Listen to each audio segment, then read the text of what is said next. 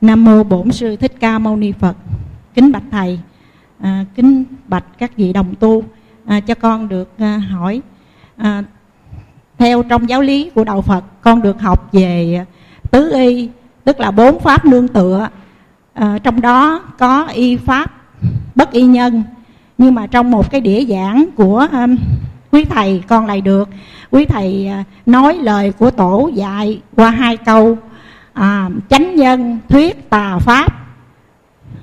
pháp tức thị chánh, tà nhân thuyết chánh pháp tức thị tà. Thì nếu mà hiểu về nghĩa đen á, thì làm như là nó nghịch lý với lời của Phật dạy. Cái này con muốn hỏi Thầy, có phải đó là sự sai biệt giữa Đạo Phật nguyên chất và Đạo Phật tổ sư không? Và con phải hiểu về lời ý nghĩa của Tổ dạy như thế nào để được đồng nhất với lời của Phật dạy? Dạ con xin hết.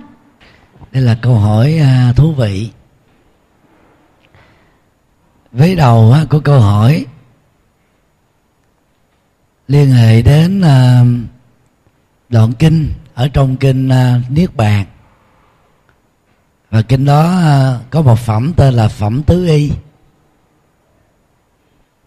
Nội dung của câu hỏi đó liên hệ đến quy định của lời Phật ở trong kinh Niết Bàn là nương tựa vào chánh pháp từ một nhân vật tu sĩ nào đó thuyết giảng để hành trì, chứ không có đi theo, thực hành theo những hành vi sai trái mà vị tu sĩ này có thể có ở trong đời. Thì chủ trương đó được gọi là y pháp bất y nhân. Pháp đây là chân lý, bao gồm tất cả những lời Phật dạy dưới hai hình thức là lời kinh chân lý và lời luật đạo đức.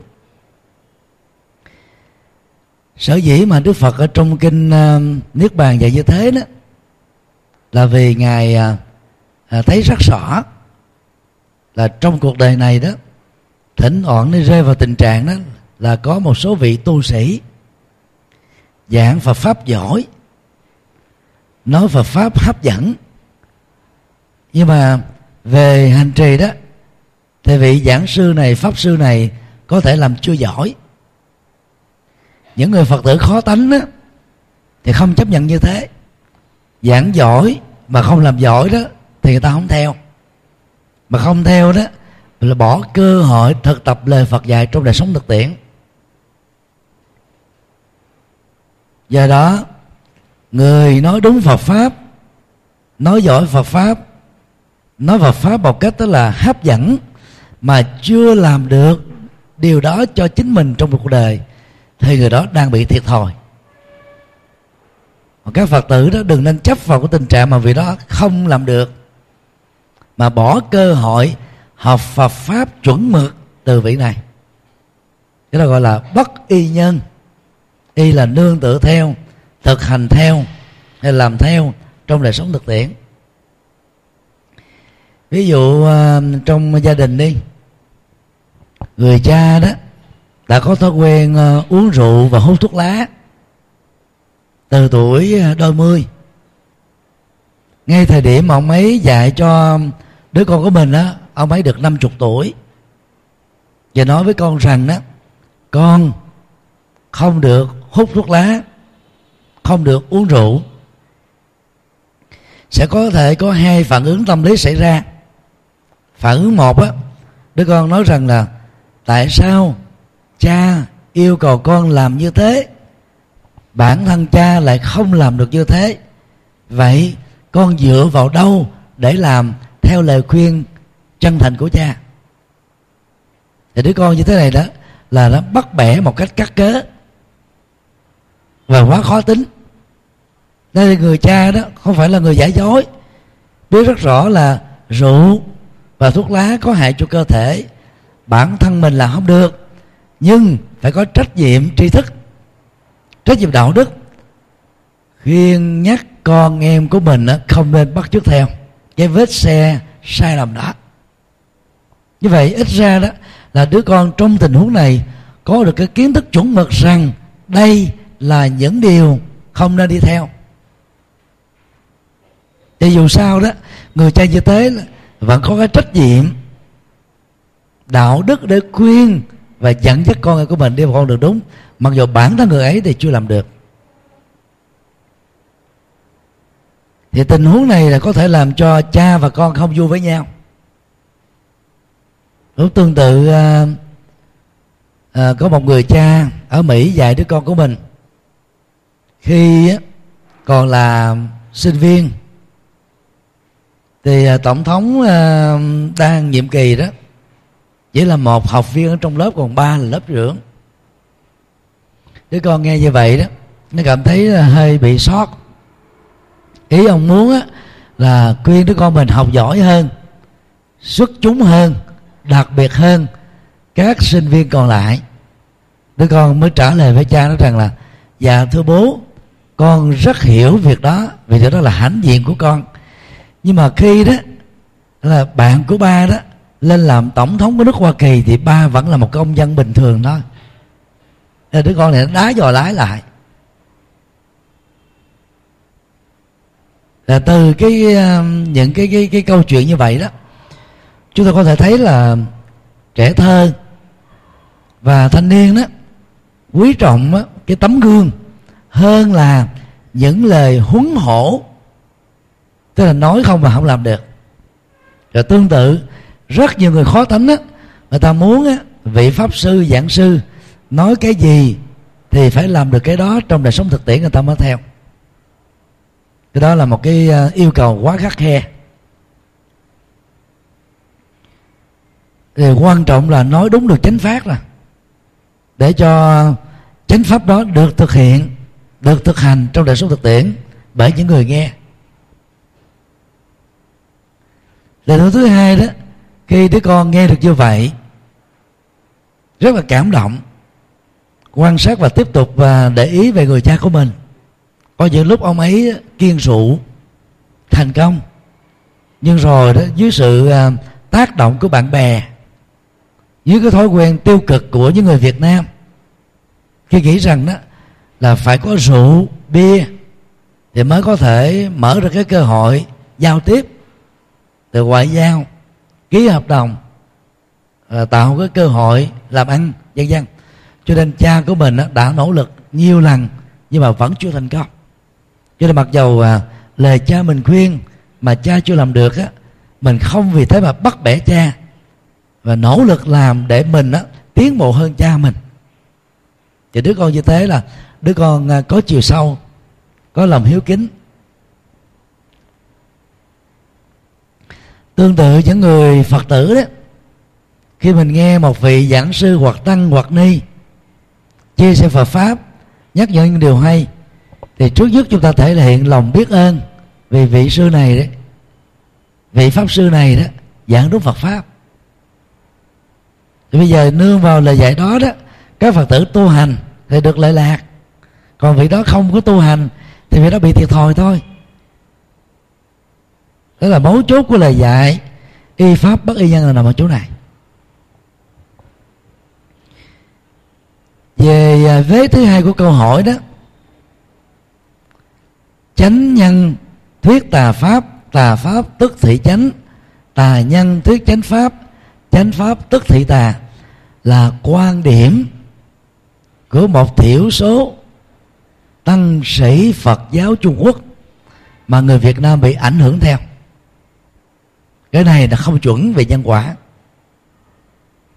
Chánh nhân thuyết tà pháp mà tà pháp tức thì chánh là sao chấp nhận được? Tà pháp là tà.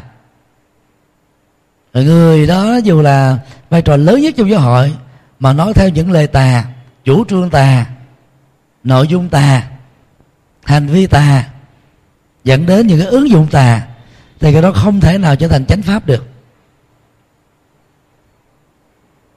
Ví dụ như một vị hòa thượng nào đó chủ trương và yêu cầu các Phật tử ở trong nhà đó, ngoài bàn thờ Phật và bàn thờ ông bà tổ tiên đó, nên thờ tất cả các vị thần linh,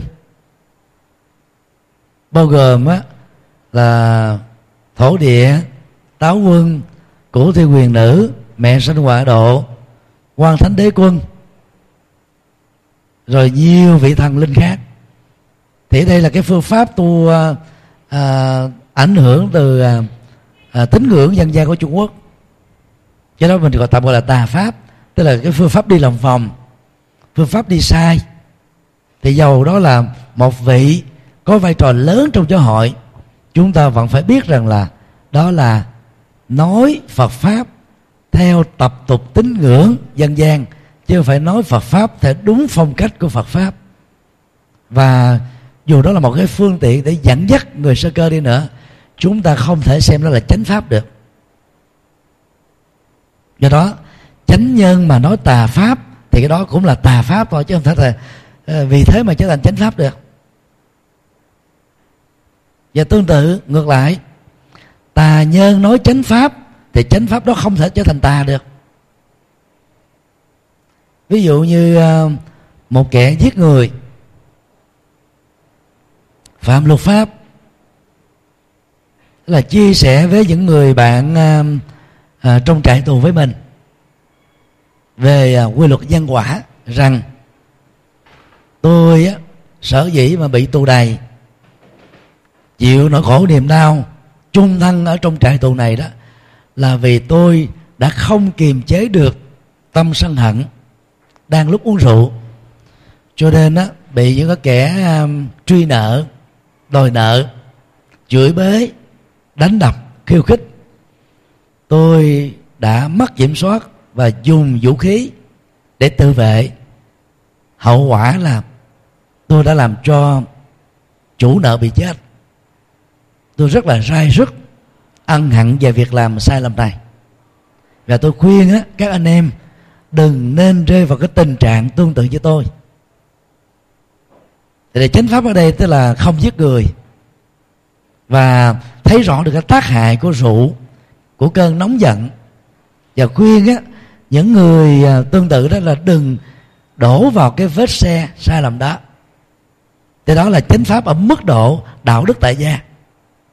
Và người này đó là một tội phạm mà nói được như thế thì đó là chánh pháp, chứ không thể vì người này là người tội phạm nói đúng lời Phật dạy thì tự động lời Phật dạy nó trở thành là tà pháp được.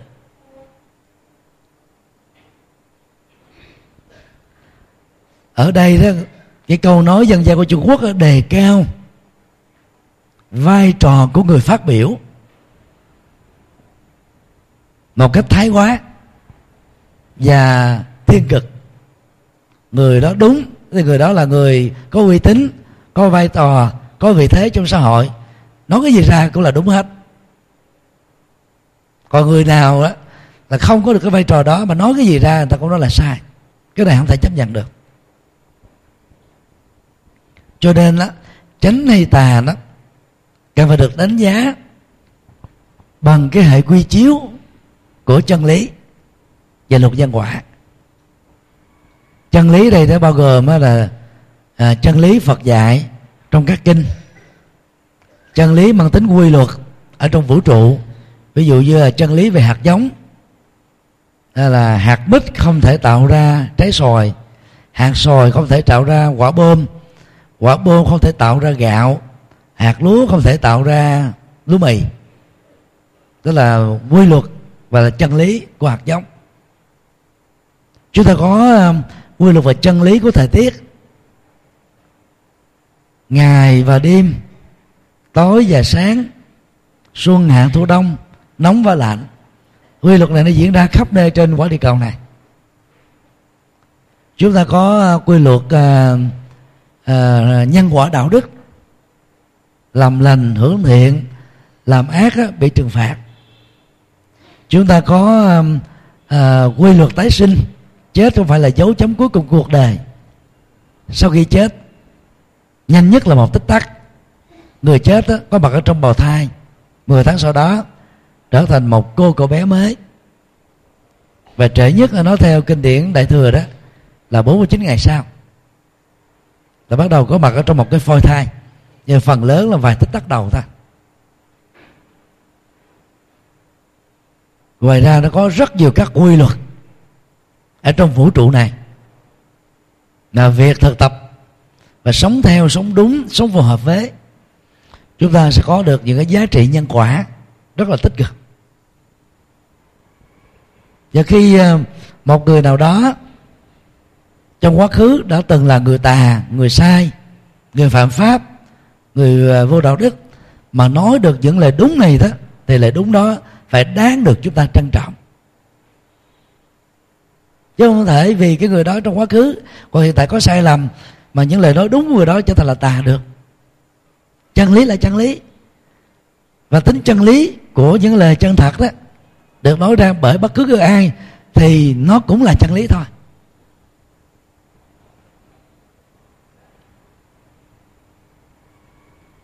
Còn khi nội dung nó không là chân lý thì dầu cho người chân chánh hoặc tự xưng mình là chân chánh nói ra những điều đó, cái đó chúng ta biết rằng đó là điều sai. Như vậy, giữa cái câu phát xuất từ Trung Quốc nói về chánh và tà liên hệ đến cái chủ thể phát ngôn và lời Phật dạy trong Kinh Đại Bát Niết Bàn, Y Pháp, Bất Y Nhân, chúng ta thấy có một khoảng cách. Lời Phật dạy thì chuẩn xác, có chiều sâu, mang tính tích cực, mở ứng dụng này có giá trị. Còn lời được chia sẻ ở tại Trung Quốc ảnh hưởng đến Việt Nam đó, thì nó đi theo một cái hướng rất là tiêu cực và không có đúng. Trong rất nhiều băng giảng á, tôi thường khích lệ các quý Phật tử đó, giữa Phật và các vị tổ sư trong hơn 2.600 năm lịch sử truyền bá của Đạo Phật đó, chúng ta nên chọn Đức Phật Thích Ca. Vì về trí tuệ đó, không có tổ sư nào ngang bằng được với Đức Phật. Các vị tổ sư đó trong quá trình truyền đạo đó, có người đó là đặt nặng việc hành trì mà bỏ quên về tri thức Phật học, cho nên kiến thức Phật Pháp không phải là tổ sư nào cũng nắm vững hết, cũng hiểu thấu đáo hết. Đó là giới hạn.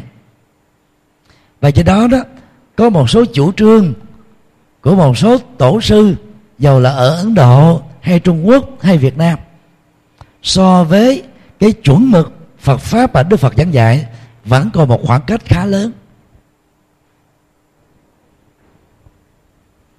Đặt tổ sư lên bằng căn với Đức Phật đó, thì việc chúng ta thực tập theo lời Phật dạy vẫn chuẩn xác hơn nhiều. Và cũng trên nền tảng đó, trong nhiều băng giảng đó, chúng tôi kêu gọi các quý Phật tử lấy Đức Phật làm hệ quy chiếu chân lý, còn các vị tổ sư đó làm dữ liệu để tham khảo thôi. Vì nhiều vị tổ sư đó cho phép mình được thuyết giảng Phật Pháp bằng tính phương tiện, tức là hạ thấp đạo Phật xuống nhằm dẫn dụ các Phật tử vỡ lòng, hoặc là những người yêu quý mến đạo Phật chưa có thể tiếp thu được cái chân lý sâu sắc của đạo Phật, nhờ đó mới vào được đạo Phật. Nhưng rất tiếc là sau khi mở phương tiện giúp cho người mê tín vào đạo Phật rồi, rất nhiều người đó đã không xóa bỏ phương tiện đó để nâng trình độ tu học của Phật tử mình lên một cấp cao hơn. Hệ quả của lối phương tiện thiếu trách nhiệm này đó đã làm cho các Phật tử dẫm chân tại chỗ ở hoạt động tín ngưỡng đơn thuần thôi, mà trong một số băng giảng tôi tạm gọi đó là gì, Phật tử ngoài cổng chùa. Thế chưa phải là Phật tử thực tập chuyên sâu được những chân lý mang tính kim cương của Đức Phật dạy.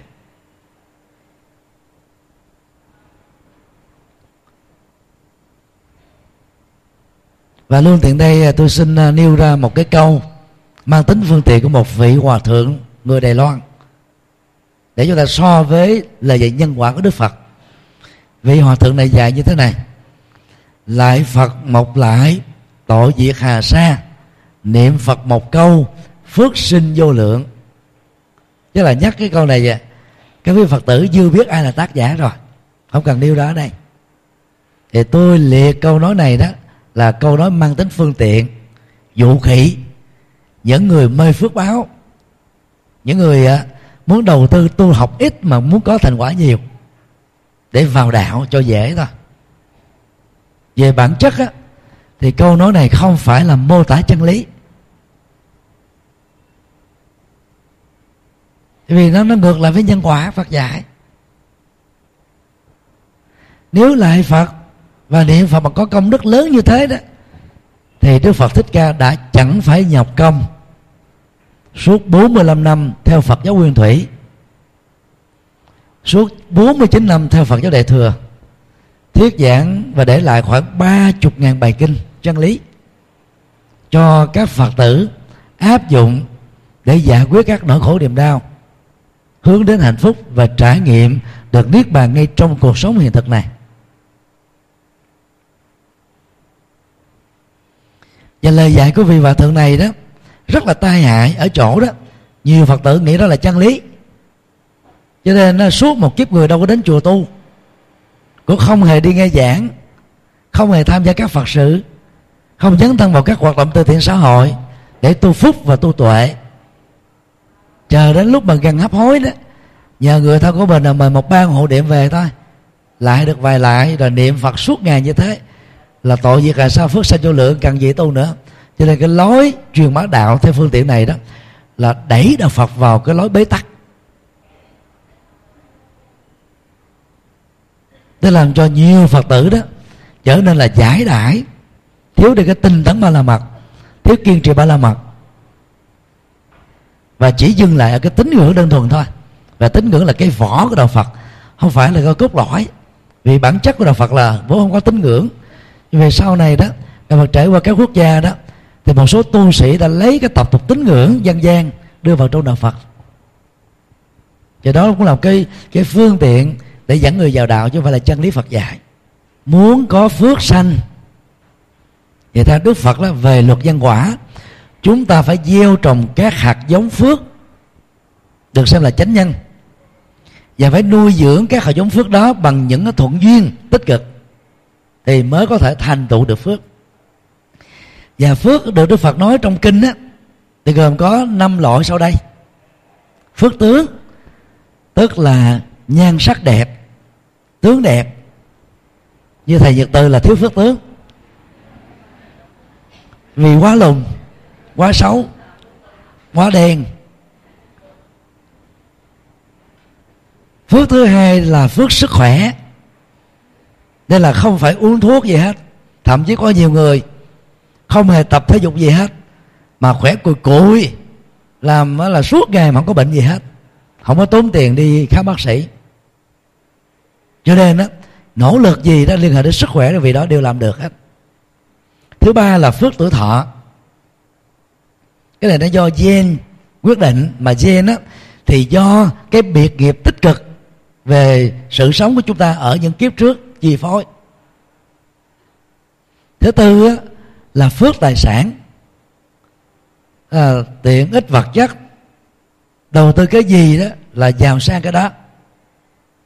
Tất cả đó, mọi nỗ lực là đều thành tựu được để tạo ra cơm ăn, áo mặc, tài sản vật chất đủ đầy, ngày càng lớn và phát triển theo hướng bền vững. Thứ năm là phước trí tuệ, do học rộng hiểu nhiều chân lý, do học rộng hiểu nhiều các quy luật khoa học, và do tu tập đạo đức và thiền định để đạt được. Định toán đó, thì trong kinh Pali Đức Phật còn đề cập đến cái phước thuận duyên, tức là có các quế nhân phù hộ, sinh ra trong một cái giai đoạn lịch sử mà nó rất là thuận lợi, không có chiến tranh, không có hận thù, không bị phân hóa, không bị nội loạn. Mọi nỗ lực của chúng ta đó, nó đều được thành tựu như ý hết. Đó là 5 loại phước báo căn bản mà người Phật tử tại gia cần sở hữu trong cuộc sống của mình. Mà muốn như thế thì phải gieo chánh nhân, nó phù hợp với nó, chứ không thể do niệm Phật lại Phật mà được. Còn muốn tội diệt hàng xa như số các sông Hằng á, chúng ta phải chuyển nghiệp.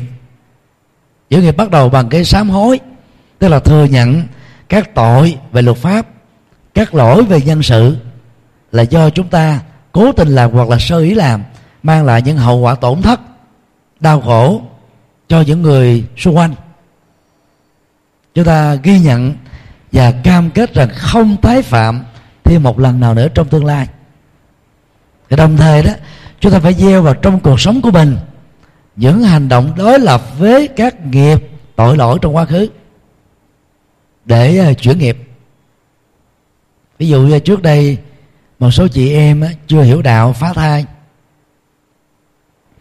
bây giờ đã là Phật tử rồi đó thì lại Phật không đủ, niệm Phật không đủ, sám hối trước Phật không đủ.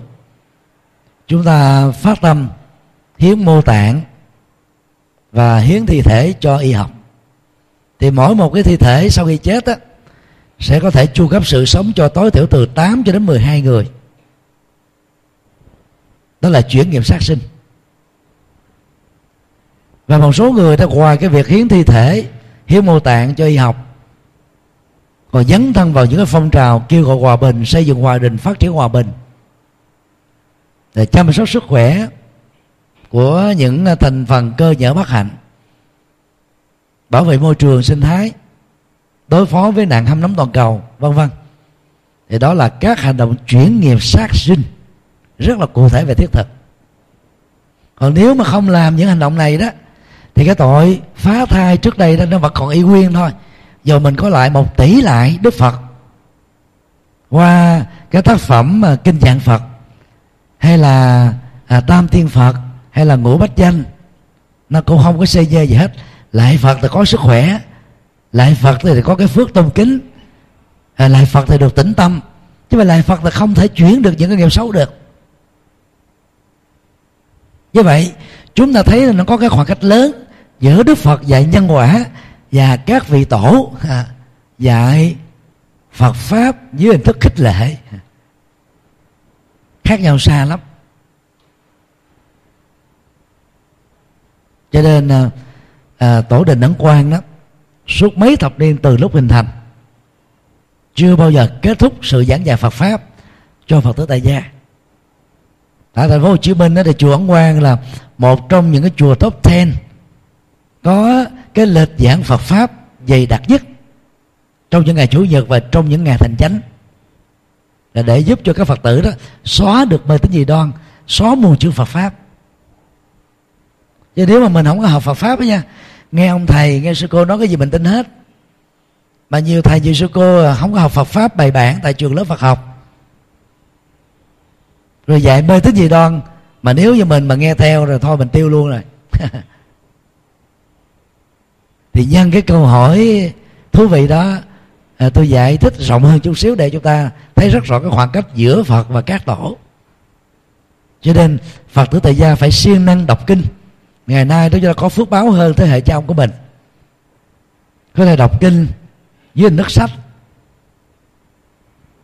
có thể đọc kinh dưới hình thức internet, ebook, có thể nghe kênh dưới hình thức sách nói. Thì chùa Giác Ngộ đó là có là 3 ấn bản nêu lên. Ấn bản sách nói kinh điển Phật giáo đó được thực hiện từ năm 2006 đến bây giờ, hoàn toàn miễn phí. Đọc kinh, xem kinh, ta phải ngừng hết tất cả các việc lại. Nhưng mà nghe kinh á thì quý vị vẫn có thể tiến hành cái công việc đang diễn ra, cho nên nó tiết kiệm thời gian. Và đây là phước báo mới của thời càng hiện đại này. Thì chùa Giác Ngộ trong một thập niên qua đã thực hiện được là toàn bộ kinh điển Pali bản dịch tiếng Việt của trưởng lão Hòa Thượng Thích Minh Châu, đã thực hiện được một số kinh điển Đại Thừa lớn như Kinh Pháp Hoa, Kinh Đại Bát Niết Bàn, Kinh Quang Nghiêm, Kinh Đại Bảo Tích, vân vân. Đang tiếp tục thực hiện những bản kinh Việt dịch còn lại.